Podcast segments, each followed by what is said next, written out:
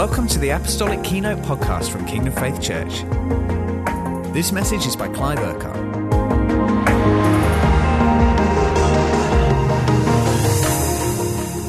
Right, I just want to just want to share, go through a few scriptures this morning, uh, and and really just look at the kind of thing of hunger, hunger for God, and hungering after Him. Um, so you can Psalm 27, 4. Uh, we're just going to look at King David for a few minutes and just the heart that he had for the Lord. And everything starts with God, doesn't it? But everything that starts with God leads somewhere and goes out somewhere. So these scriptures have a bit of a progression to them. So Psalm 27, verse 4, what does he say there? He says, One thing that I ask of the Lord, and this is what I seek. Uh, the word seek there means morning by morning, day after day. So he's saying, This is what I seek.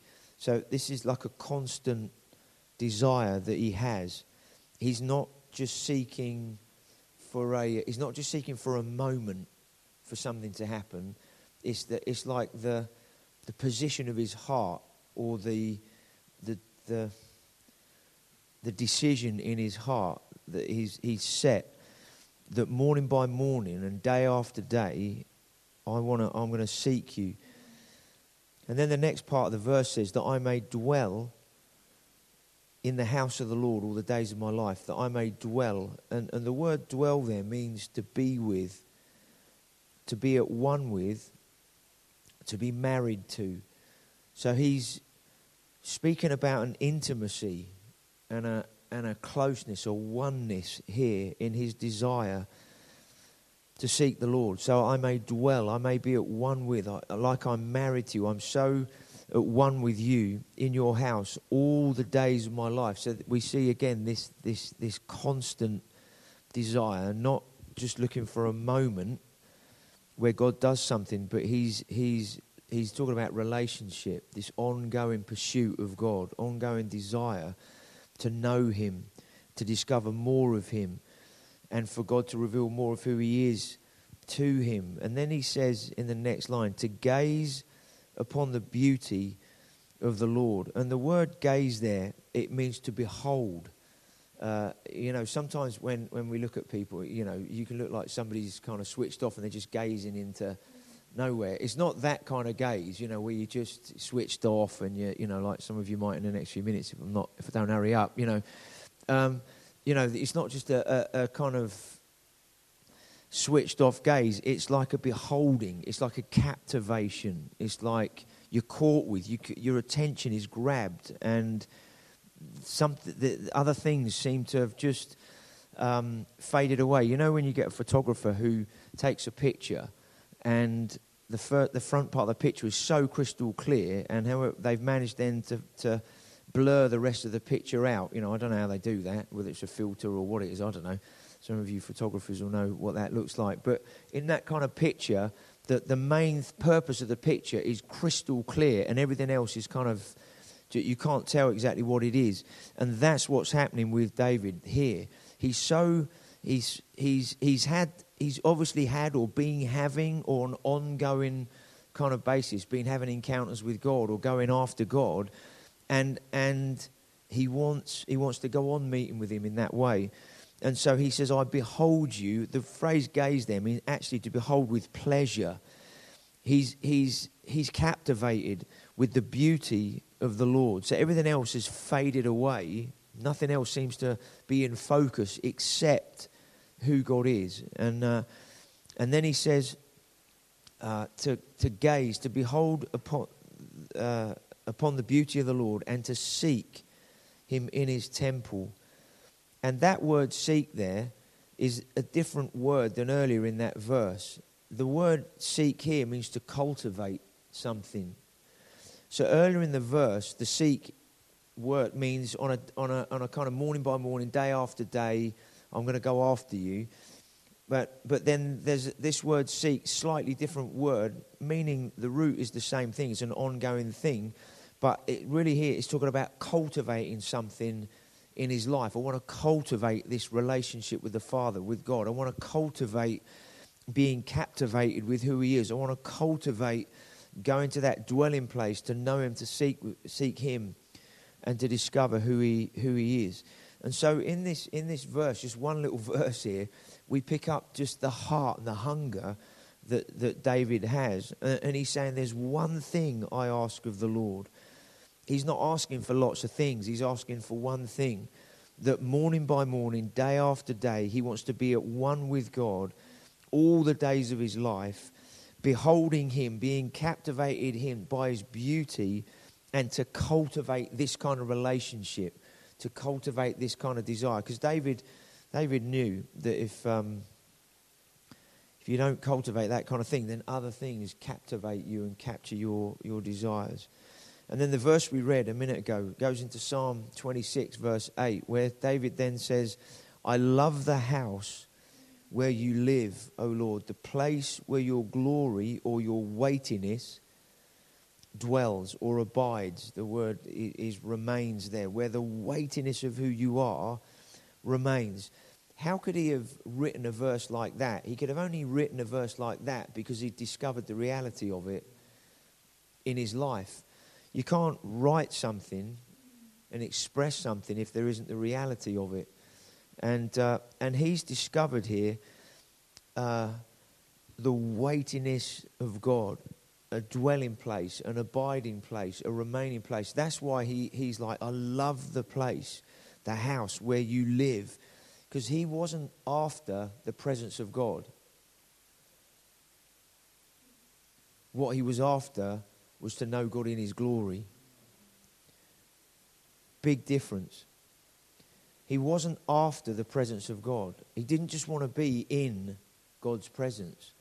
He wanted to know God in his glory. Because when, when you know God in his glory, that's when God reveals who he is we could all say the presence of God. You can have a nice time of worship, you can have a good time of worship, and you say, wow, the presence of God is here. Well, that's great because it's just God, there's more of a tangible at that moment of God's here, God's here. But just because the presence of God's there doesn't mean people are going to get changed or they encounter God. You can be in the presence of God. Like you can, you can be in the, somebody said this ages ago, you can be in the presence of the Queen but not necessarily meet her. You can be in the presence of the Queen, but you don't necessarily know her. And there's a big difference. And so we don't just want to be in the presence of God, we want to know Him in His glory because that's when He reveals, that's when we encounter God, that's when He meets with us, that's when something happens. And David obviously must have encountered God regularly, maybe uh, in this way that it created such a hunger in him.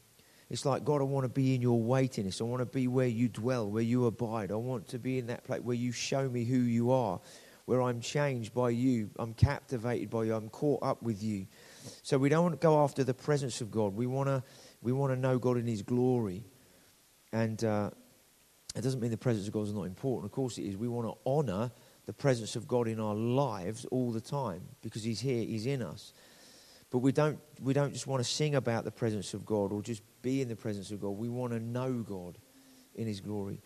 Then David kind of, in this next scripture, he moves from this personal hunger expression of these couple of verses that we've read. And now he wants to, he wants others to come into that same, let's use the word, experience of God. Uh, we don't want an emotional experience. We want an experiential reality to our relationship with God. And so he's experienced God. He, he knows God. Something's happened to him, and he wants others to come, excuse me, into that same experiential reality of God that he has. So, Psalm 132, verse 7, he then expresses it like this He, he says, Let us go to his dwelling place. So he, he's not just speaking about his own expression here. He's now saying, hey, he's talking to his, I don't know who he's talking to there. He might be talking to his worship team. Uh, you know, he had a pretty big worship team, didn't he? Band, musicians, choir. He was probably talking to the, all the people he was leading, saying, hey, guys, come on, let us go together to his dwelling place. The word dwelling there means habitation, the place of habitation, the place where God inhabits, the place where he lives. Let us go to his place of habitation then he says here, let us worship at his footstool. And, and the word worship basically means to prostrate yourself. It means to humble yourself, but it means to prostrate, to, to, to fall on your face uh, in, in worship. And, you know, when, when God reveals himself to us, quite often our, our response is, I can't stand up. I don't want to stand up. I don't even, I'm definitely not going to sit down, uh, but I don't even want to stand. I, I want to kneel down. I want to, I want to go low, you know, because he's revealing who he is, and you're, you find yourself responding, saying, you, you want to bow, you want to go low on your knees, or you want to go on your face, because there's, there's the, something of his weightiness something of who he is is beginning to be revealed. Something's beginning to happen in us. So our response is to, to bow. And that particular word, worship, in this verse, as well as prostrate and humbling self, yourself or to revere the thing or the person that you're worshipping, the word worship there actually means to bow self down it doesn't mean it doesn't it's not just physically i'm going to bow before god or lie prostrate. It's, it means to bow self like your self life who you are as a person. It's like david's kind of saying here hey guys let's go and be in that place of habitation. Let's go and humble ourselves. Let's go to that place where we revere where we fall prostrate where we're bowing self down where we're laying everything before Him. And, and in that verse, it says, let us do that at His footstool. So we want to. We want to come before him and, and bow before him, go as low as we can. We're going to his feet, you know. And in in uh, in this context here, the footstool is, uh, in our minds, a footstool is a place where you put your feet up and uh, you're watching TV or you're reading a book or you're just chilling out or you need to take a few minutes and, and you get a footstool and you, you sit back in your chair and you put your feet up and you go, oh, that's great. And you, and you just relax. Well, footstool in the, here in this verse doesn't mean sit back and relax. Uh, footstool here is the, is the place where God rules and reigns. It's the place where God rises, where he stands it's the place where he begins to decree and command and release his purposes. So our our idea of a footstool is is is chill out, you know, take some time out. God's footstool is where he stands and he speaks and he declares. And so what is going on here? He, he's, he's expressing his hunger and his desire to know God, to know him. I love the place where you live, the place where your glory dwells. And, and let us go to that dwelling place together. Come on, guys, you know, let's go there together. Let's encounter him. But then he's, he also has a revelation. He understands something here that we, we want to bow low, we want to humble ourselves, and we want to do that at his footstool. We want to submit everything because we want to know what he's saying. We want to know what he's thinking. We want to know what His commands are, what His decrees are. We want to know what His purpose is. And so that's why it's important. The word worship there is bowing self down because we're submitting and surrendering everything of ourselves, our own thinking, our own desires, our own motives, our own this, that, and the other. And, and we're bowing it all because we want to hear His voice. We want to know His heart. We want to know what He is saying. Everybody with me this morning? And, uh, and, and that's, it's a place of release. It's a place actually then of being sent. And, and we see in, in various stories in the Bible, don't we, where people had encounters with God they, they were undone. Something of his holiness or his glory was revealed, and people were a bit undone. And, and, and, uh, but it was in that place that then God spoke. They heard his voice, and that's when they then went and responded and did whatever they needed to do in relation to what God was, was saying. And so we see this, this hunger, this revelation, this relationship. He wanted others to be part of that and come into that and, and, and, and the reality of it. And then in Psalm 85, verse 9, it says, Surely his salvation is near to those who fear him. So, so how do you cultivate a reverence and a fear of God? You, you make space to meet with him. That's basically, you know and you spend time with him, and as he reveals who he is to you, there's a there's a an honouring or a reverence or an awe of who God is that that develops and grows in your life. That I you've probably had some of these in the same way as I have. Sometimes you have a particular encounter with God that really massively impacts you, and it and it feels like your walk with God has just taken a, a stride in some way because something's happened and, and you're a bit speechless. You don't know exactly how to put it into words, or, or you're kind of, mm, God, you're doing something deep in me at this moment or in these few days or whatever it might be, and something's changing. There's that kind of life impacting encounter that we have, but then also there's this ongoing relationship that we have where we grow in the fear of the Lord, we grow in a reverence of who God is. And that's because he continues to reveal who he is in our lives. But we, we have to give space to that. And, uh, and so he says here, he says, surely his salvation. The word salvation there means um, deliverance. It, well, it means a number of things. It means deliverance, freedom. And this is, uh, this is powerful, this one. It, it, the word salvation there means to be freed from the responsibility of guilt and shame. That's amazing. That's what God's salvation does. When somebody surrenders their life to Him, when they give their life to Him, it says this is what happens. We are freed from the responsibility of guilt and shame. So before we repent of our sin, before somebody surrenders their life to God, we are responsible. We are carrying the responsibility of all the guilt and all the shame and everything else to do with sin that we, that we are living with in our lives. And when we repent of our sin and He forgives us, what He does, He removes that responsibility because it's no longer ours. He, he takes it upon Himself, doesn't He, to deal with that, the guilt, the sin, the shame. And we are freed from that.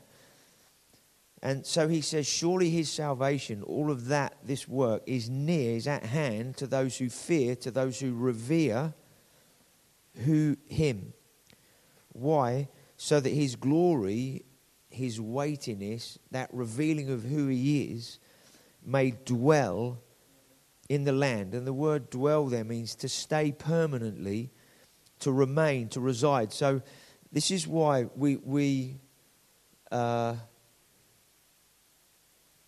there's a difference between the presence of God and the glory of God. Um,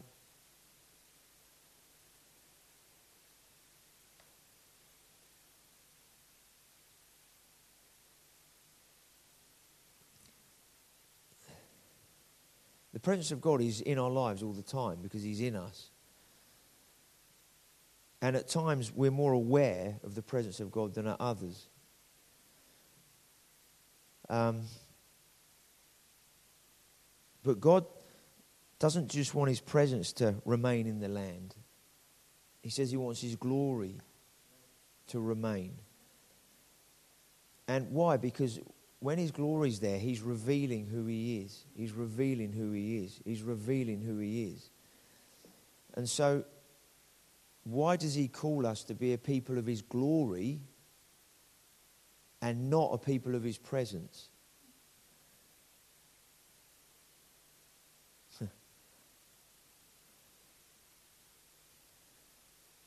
His presence lives in us because He's in us, He is present. He's a present reality in our lives. But we don't want to take the presence of God out. We do, of course, we take the presence of God out into our lives because He's in us. But, we, but we're not releasing the presence of God. What God wants to do is to release His glory. He, re- he, wants, to re- he wants to release the revealed nature and character of who He is, the weightiness of who He is. It's when people met with Him in His glory in the Bible, they were changed. Something happened. They were undone because God revealed the the light, the magnificence, the holiness of, of who he is. And therefore, people, people were speechless. They hit the floor. They were as if they were dead because the glory of God is weighty. Have you ever, have you ever uh, either on your face before the Lord or when you've been prayed with at times and you might have gone out in the Spirit or something's happened and you can't get off the floor? Anybody ever had that? A few of you? Most of us probably. You have time, and, and you literally, you cannot. I've had a few of those, and you're on the floor, and, and you're there, and you're so taken up with Him, and you, you, you, you I don't even know how to describe it really. It's, it, you don't feel like this weight is just pressing on you, crushing you in that sense, but you, you can't move, and you try and lift your head up, and literally all the muscles in your, in your neck are going, but your head's still t- on the floor. Anybody had that? And you can't, or you try and lift your, your arm, and it won't. It won't go. And your head's going, your brain's going, lift your arm up, but nothing's happening. Anybody had that, right? And why? Because that's God pressing down. That's His weightiness coming upon you. And, and so, what are you doing at that moment? You surrender everything. You're giving in to God. And it, what is He doing? He's infusing Himself. He's revealing Himself. He's showing Himself to us. And that's what He wants us to take out to the world. The weightiness of, of who he is. So it starts in the throne room, doesn't it? It starts with him, but it ends out here in this verse salvation dwelling and remaining in the land. So the throne room, the encounters with, with God and knowing him in his glory is not disconnected with harvest, it's not disconnected with what he wants to do. It's all part of the same thing. Um, Let's just have a look at another uh, verse here.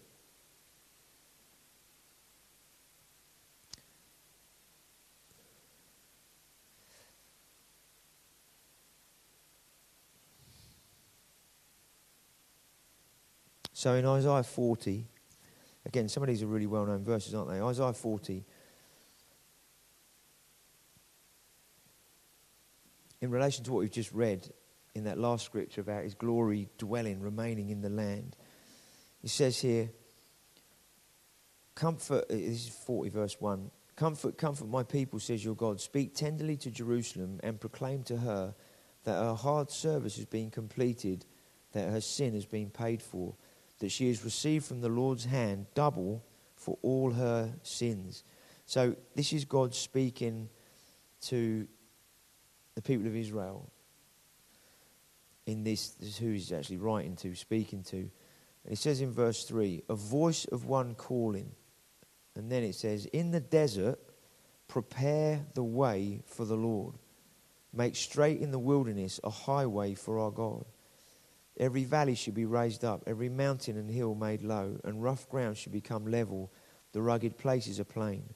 And the glory, and the glory of the Lord will be revealed. Not the presence of the Lord, but the glory of the Lord will be revealed. And all mankind together will see it. It's interesting how um, there's, a, there's a difference between presence and glory. Pres- presence is felt, glory is seen. Presence is felt, glory is seen. So we don't just want to feel God. Yeah, He's here, He's around. We want to see Him. We want to know Him. For the mouth of the Lord has spoken. So everything in these verses here that Isaiah is speaking about is, is connected with, obviously, yes, the Israelites, Jewish people coming into their salvation. Um, But he's talking about the glory of the Lord being, and all mankind together will see it. Now it says in the desert, prepare the way for the Lord, make straight in the wilderness a highway for our God. So, what is, what is desert here in this kind of stuff? Desert is, is not abundance, desert is not harvest, desert is not multiplication. And we heard recently to do with the wells that, that um, what's his name? Um, Isaac was in, a, in, in famine, or lived, there was a famine going on, and God said, Don't go to Egypt, stay where you are, and in this place of famine, I'm going to bless you. And he said, Sow, sow. So he, he sowed in famine, and that year he, he reaped a hundredfold. There was a harvest. It was a miracle, miraculous thing that took place.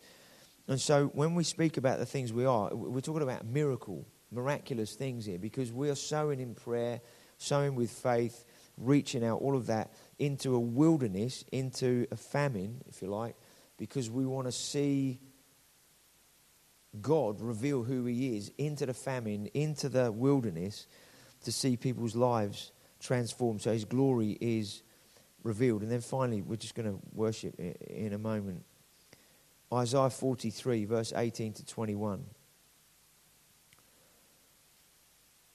We're going to read all, all four of these verses because often we read the first two but not the second two.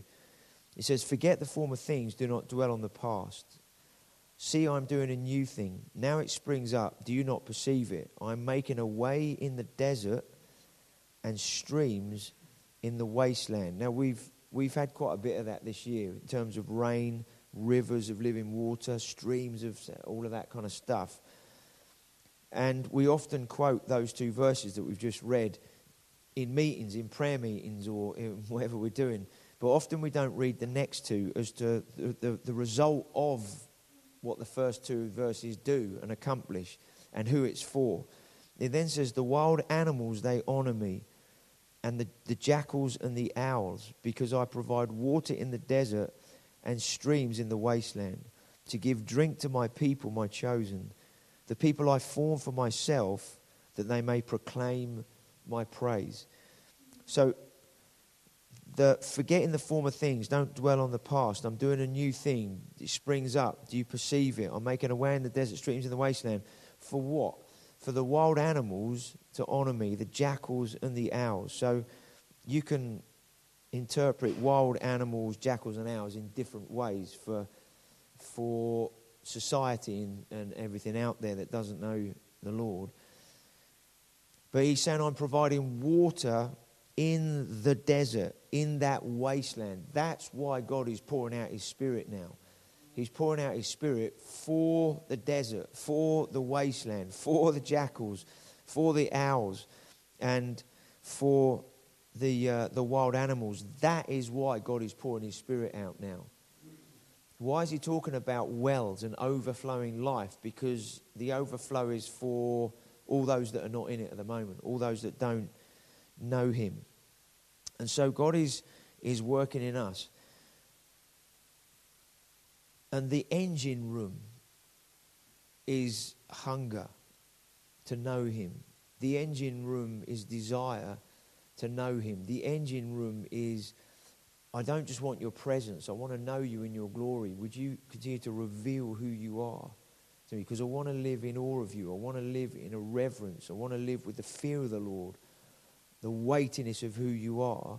So I don't want to entertain thoughts even that don't line up with yours. So, do you know what I mean? In your own world, in your own head, in your own life, it's like, God, I don't even want to entertain stuff that is not who you are. Uh, because if I'm a dwelling place, I want to cultivate this dwelling place to be a place of his nature and his character and his glory. Because why? Because I want him to continue to reveal who he is to me on an ongoing basis, morning by morning, day after day, in that way, to gaze, to be captivated with who he, who he is. Why? Because he wants that revelation, that life, that fullness to be released through our lives into other people's lives. And then just one thing, just to finish. Um, some of this stuff I've I don't know if I've done it here in this context, but this message is the essence of it is, is an old one. but when I was praying about this morning, I just felt the Lord say, just go through this. It's, it's about hunger, hunger, hunger. And then, what does God want to do in relation to revealing who He is? It's not just so that we have a, a greater story to tell of how we've encountered God in His glory. That's important uh, and everything. But then in Hosea, it's, uh, it's quite a challenge what God got him to do when we read the, a couple of verses in the cha- first chapter and in the second chapter. He says, When the Lord began to speak through Hosea, the Lord said to him, Go take to yourself an adulterous wife and children of unfaithfulness because the land is guilty of the vilest adultery in departing from the Lord. I mean, you could read that and overlay that with our current culture and society as to how things are and the direction that they are going. And but in the midst of that, God said to him, "Go and take to yourself an adulterous wife and children of unfaithfulness." So, what does what does that mean? Uh, God wanted Hosea to, to do something prophetic and that would speak to the nation of Israel because they weren't exactly walking with God at that moment. They were worshipping all kinds of idols and, and everything else. And he said, So go and take a, an adulterous wife, somebody that you wouldn't in the natural want to marry, want to make covenant with, and and make covenant with her and become one with her and give yourself to her. Because it was like what God was saying is what I want to show the Israelites is I want to show them my heart for them. So I want you to go and make covenant with a woman that you wouldn't have covenant relationship with. And I want you to go and make covenant, become one with her, because this is my heart for the Israelites. I want to show them that I'm not going to reject them, not going to leave them, not going to uh, turn away from them in that sense. And so then he, what did he do? He married Gomer, daughter of Diblaim, and she conceived and bore him a son. Then in chapter 3, then the Lord, because what she did, she ended up going off and continuing in her the lifestyle that she had, and in prostitution and everything else she was getting up to. And then the Lord spoke to him again and said, The Lord said to me, Go show your love to your wife again. Though she is loved by another and is an adulteress, love her as the Lord loves the Israelites though they turned to other gods and love the sacred raisin cakes. So I brought her for 15 shekels of silver. He had to buy his wife back, and about a homer, whatever that is, and a lethek of barley. Then I told her, You are to live with me many days. You must not be a prostitute or be intimate with any man, and I will live with you. So he had to go and buy it back. It cost him something. I mean, initially, it might have cost him his reputation. It might have cost him some other. I don't know if I don't know if Hosea had any mates or I don't know what his his group of friends and circle of friends was like. I got no idea. But he was obviously a prophet. He must have been known in that way. And here's a prophet that would be revered, you know, as a man of God in that moment. And and he and he goes and. Uh, he, he does. He's obedient. He does what the Lord says, and he, he finds this lady who is an adulteress or a prostitute or whatever, and and she marries him. I mean, I don't know what that said to, to the people that knew him uh, in that moment. Uh, she carried on with her lifestyle. Then he had to buy her back, and so it might have cost him his reputation. I, I don't know how people read what he was doing and, and everything, but obviously then it cost him money also to to get her back. And when you look at Jesus, he was misunderstood a lot, wasn't he? He was misunderstood a lot for doing the right thing. And I, I, I, believe we need to be prepared to, to be misunderstood or even sometimes misrepresented for doing the right thing. Firstly, for living the right way, but also for doing the right things. We'll get misunderstood, we'll get given a hard time. So, what, what's God saying to us through this? Well, in the same way that He had to go and make covenant with this, this lady and be married to her, it's like God wants us to have the same heart and approach to people that don't know Him, to everything going on around us out there. Uh, because when you, when you make covenant with somebody, you speak well of them. When you make covenant with somebody, you, you say, I'll never ever leave you and I'll never ever forsake you.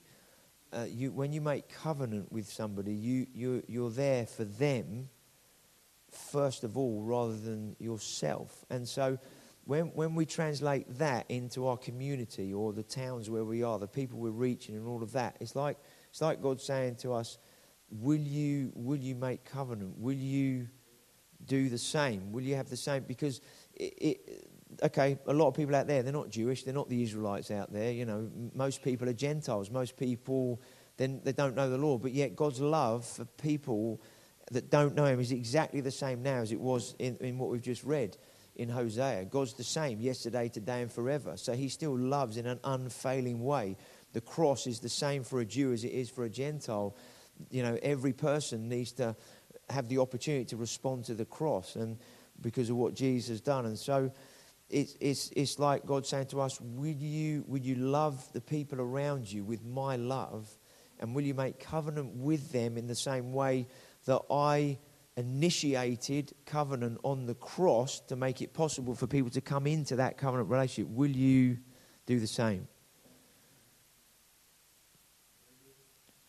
So there's there's a couple of things in here before you all fall asleep. Is um, one is throne room, hunger, desire, wanting to know Him. God, I want to know you, Jesus. I want to know you, Jesus. I want to know you, Jesus.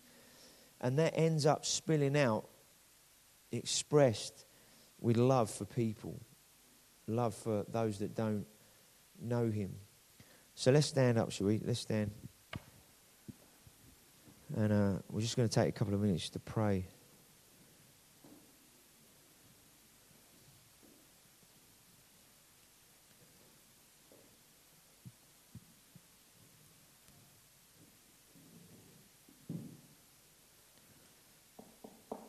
Thank you, Jesus.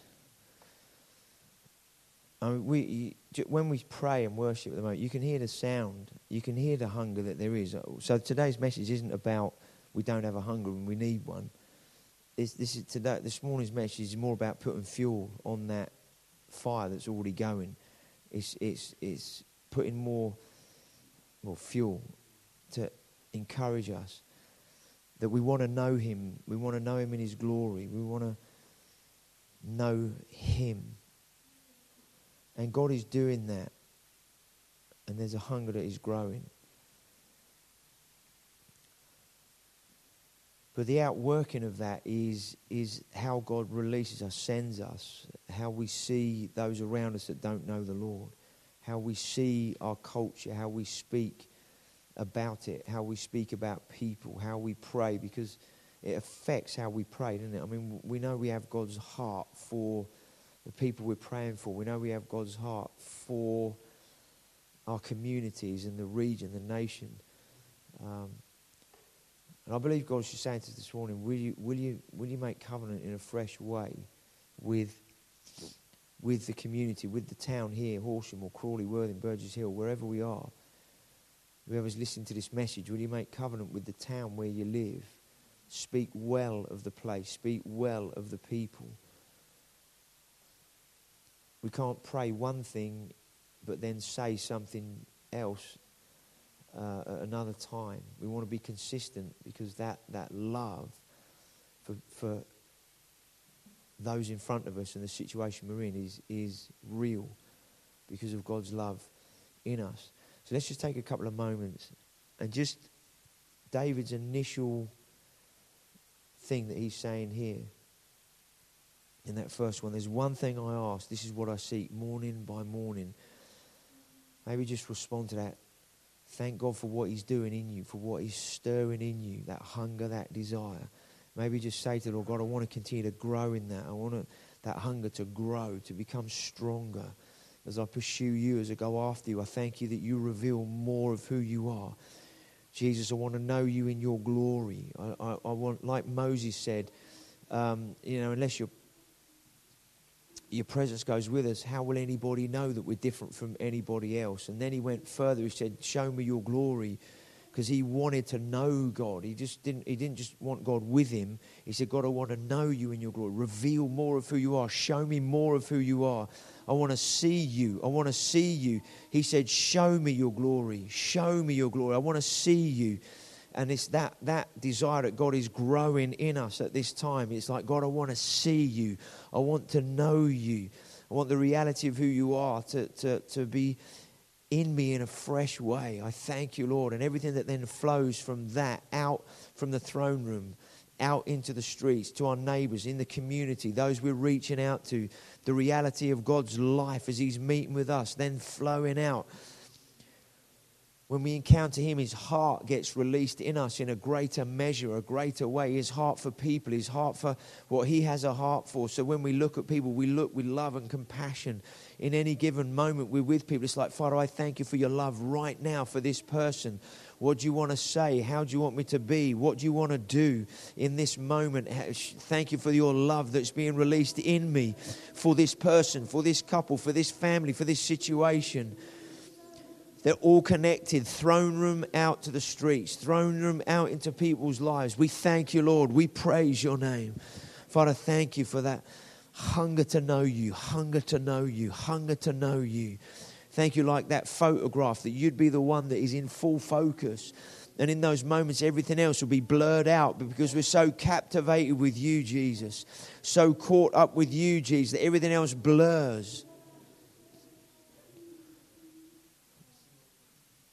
But then when we, not that we go from, because we always, we're always with him in that sense, he's always with us, but then when we, we're going about our daily lives, other things then come into focus. We, be, we see things how he sees them.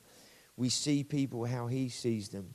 The things that were blurred because we're so caught up with him, as we then live in that place of intimacy, other things then come into focus so that we see them how he does. We then love in the way that He loves. We speak in the way that He would want to speak.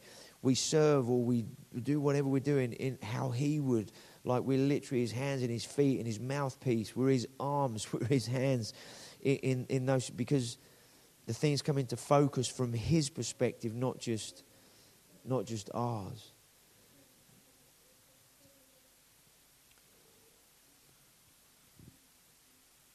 So, Father, we want to we want to be prophetic people in the way that you asked Hosea to live his life. The world looks at the church so often and says we're bigots, or we're just so, standing on a soapbox, or they they assume we're going to say certain things or treat people in certain ways because that's how often as Christians we have treated people, we've looked down at them, we've judged people, we've rejected people.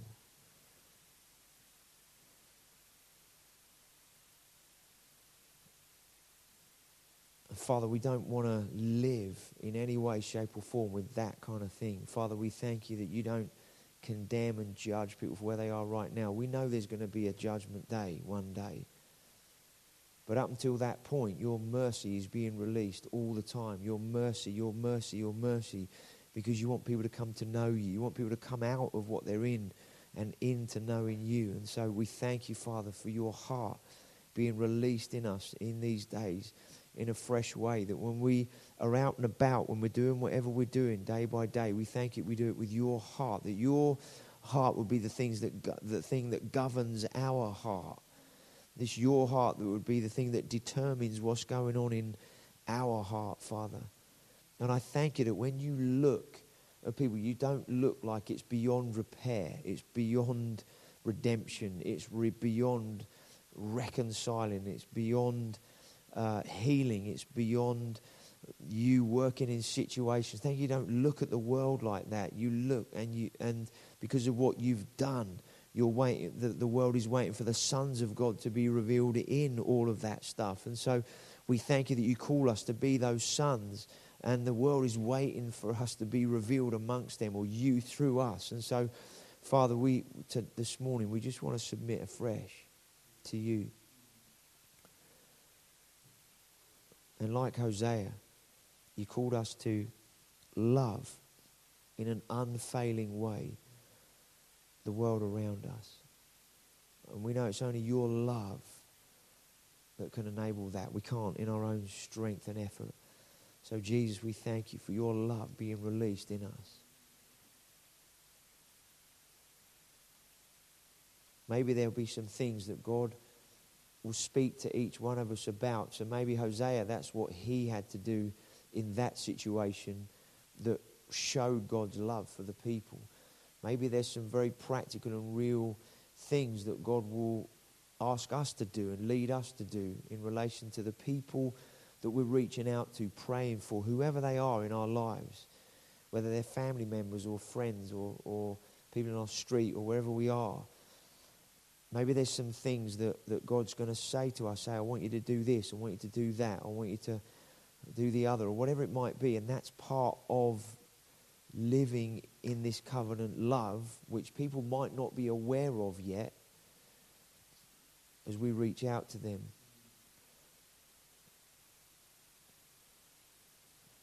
Sometimes when we have this sort of thing, we're thinking, okay, God, if I surrender to you, you're going to freak me out. you're going to put me in situations that are going to, oh, I don't know, you know. It's like, Father, thank you that you lead and guide. Even if it does mean I'm going to have to take a step of faith or I'm going to have to do something that's going to challenge me a little bit. Father, I'm, I'm available. And I thank you that when you speak and I respond, you grace me to act. You grace me for that decision. You grace me then. And it's not as bad as we think it's going to be when we respond to Him.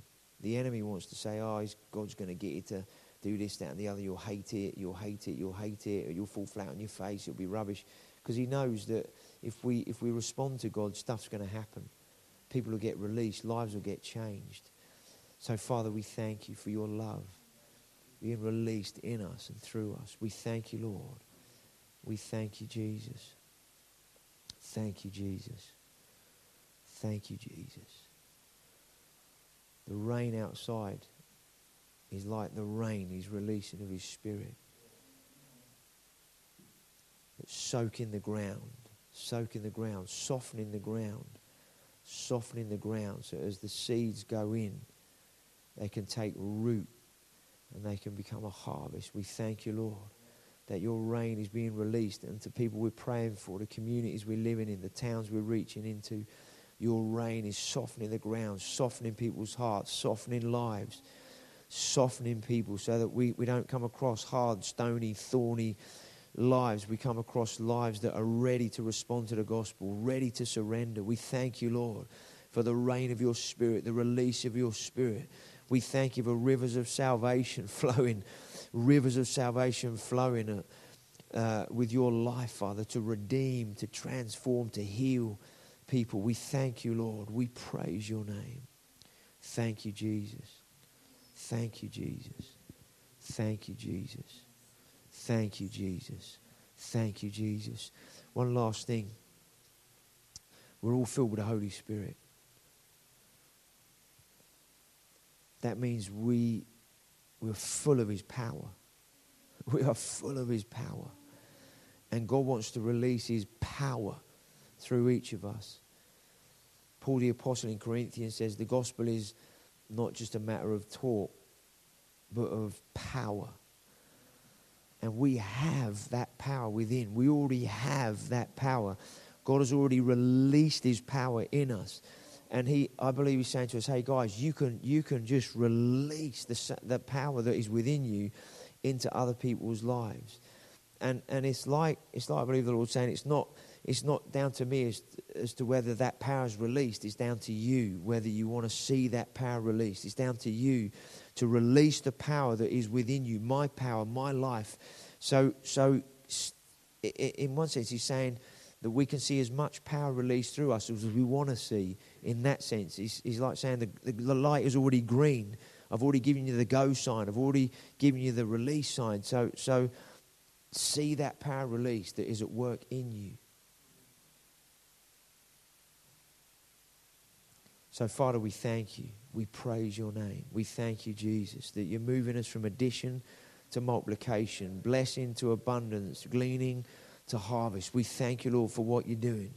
We praise your name. We thank you, Jesus. We thank you, Lord. Father, we thank you for a great release of your glory, great release of that reverence and honor and, and that, that right fear of the Lord, Father, that honoring of who you are. We thank you that's all connected with the release of your life and power. When Jesus was honored, wherever he went, there was a release of power. When he wasn't honored, uh, he could only do a couple of things, a few healings. That's Jesus, the Son of God. So where there was no honor for who he was, they, they took him for granted. Ah, he's just Jesus. He's the carpenter. He's, he's Joseph's boy. He's the carpenter. We know him. He's just a lad that grew up in our village. And where there was no honor, there was no release. And so we want to live in that place of reverence and honor because we want it to be that constant release of his life and power. We want to honor one another, honor who we are in God, honor one another. And there's that release of his, of his power amongst us and through us. So we praise your name. We thank you, Jesus. We thank you, Father. We praise your name. Praise your name. Praise your name. Praise your name. Father, we just pray for everybody in the church as they go about their day in their workplace with the kids at home, dropping at school or whatever's going on today. People meeting up, having coffee, small groups meeting, uh, freedom groups meeting, whatever's going on today in the life of the church, prayer happening, uh, people coming to the building this morning at Little Builders. Father, we thank you for your presence, we being amongst the people. We thank you it, at Little Builders, which on one side, because of what goes on, we, we wouldn't say, well, it's a meeting kind of environment where your glory is going to get revealed. But yet, Father, we know you can reveal who you are, Father, to people through a conversation in a particular moment. You can work in people's hearts and lives. You can grab their attention in different ways. And we thank you that you're at work. Father, everybody involved this morning in the Little Builders small group, anybody from here going down to help serve and, and, and, and connect with people. And, and uh, Father, we thank you for your life and your power flowing there today, Father. We thank you. We praise your name for what you're doing, but we know there's more. We thank you. We stretch into the more of who you are, the more of what you're releasing. We thank you, Lord. We praise your name your mighty name, your awesome name, your great name, your saving name your healing name. We thank you that you're working Child Contact Center today. We thank you that you're at work in Streetlight today. We thank you that you're at work through all of our lives today, in every place that we're going to. We praise your name. Father, we thank you for every partner in church. We thank you for every partner in leader. We thank you for every partner out there. We thank you for every person today, this week, as they're living how you've called them to live, as they're doing what you've called them to do. Father, we speak your life and your goodness and your blessing over every person. Father, we thank you as we move together, Father, in this nation.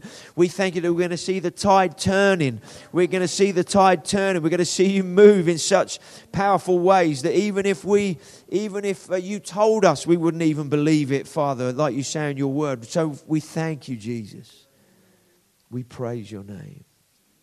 We praise your name. We thank you, Jesus. We thank you, Lord. Thank you, Lord. Thank you, Lord. Amen. Amen. Thank you. Just thank Him for His love for you. Thank Him that His love is unfailing, everlasting. Thank you, Jesus. And that love's released through you today. Thank you, Father. Thank you for listening to this Kingdom Faith podcast. We trust it's been an encouragement to you. For more information and resources from Kingdom Faith and our other audio and video podcasts, please visit www.kingdomfaith.com.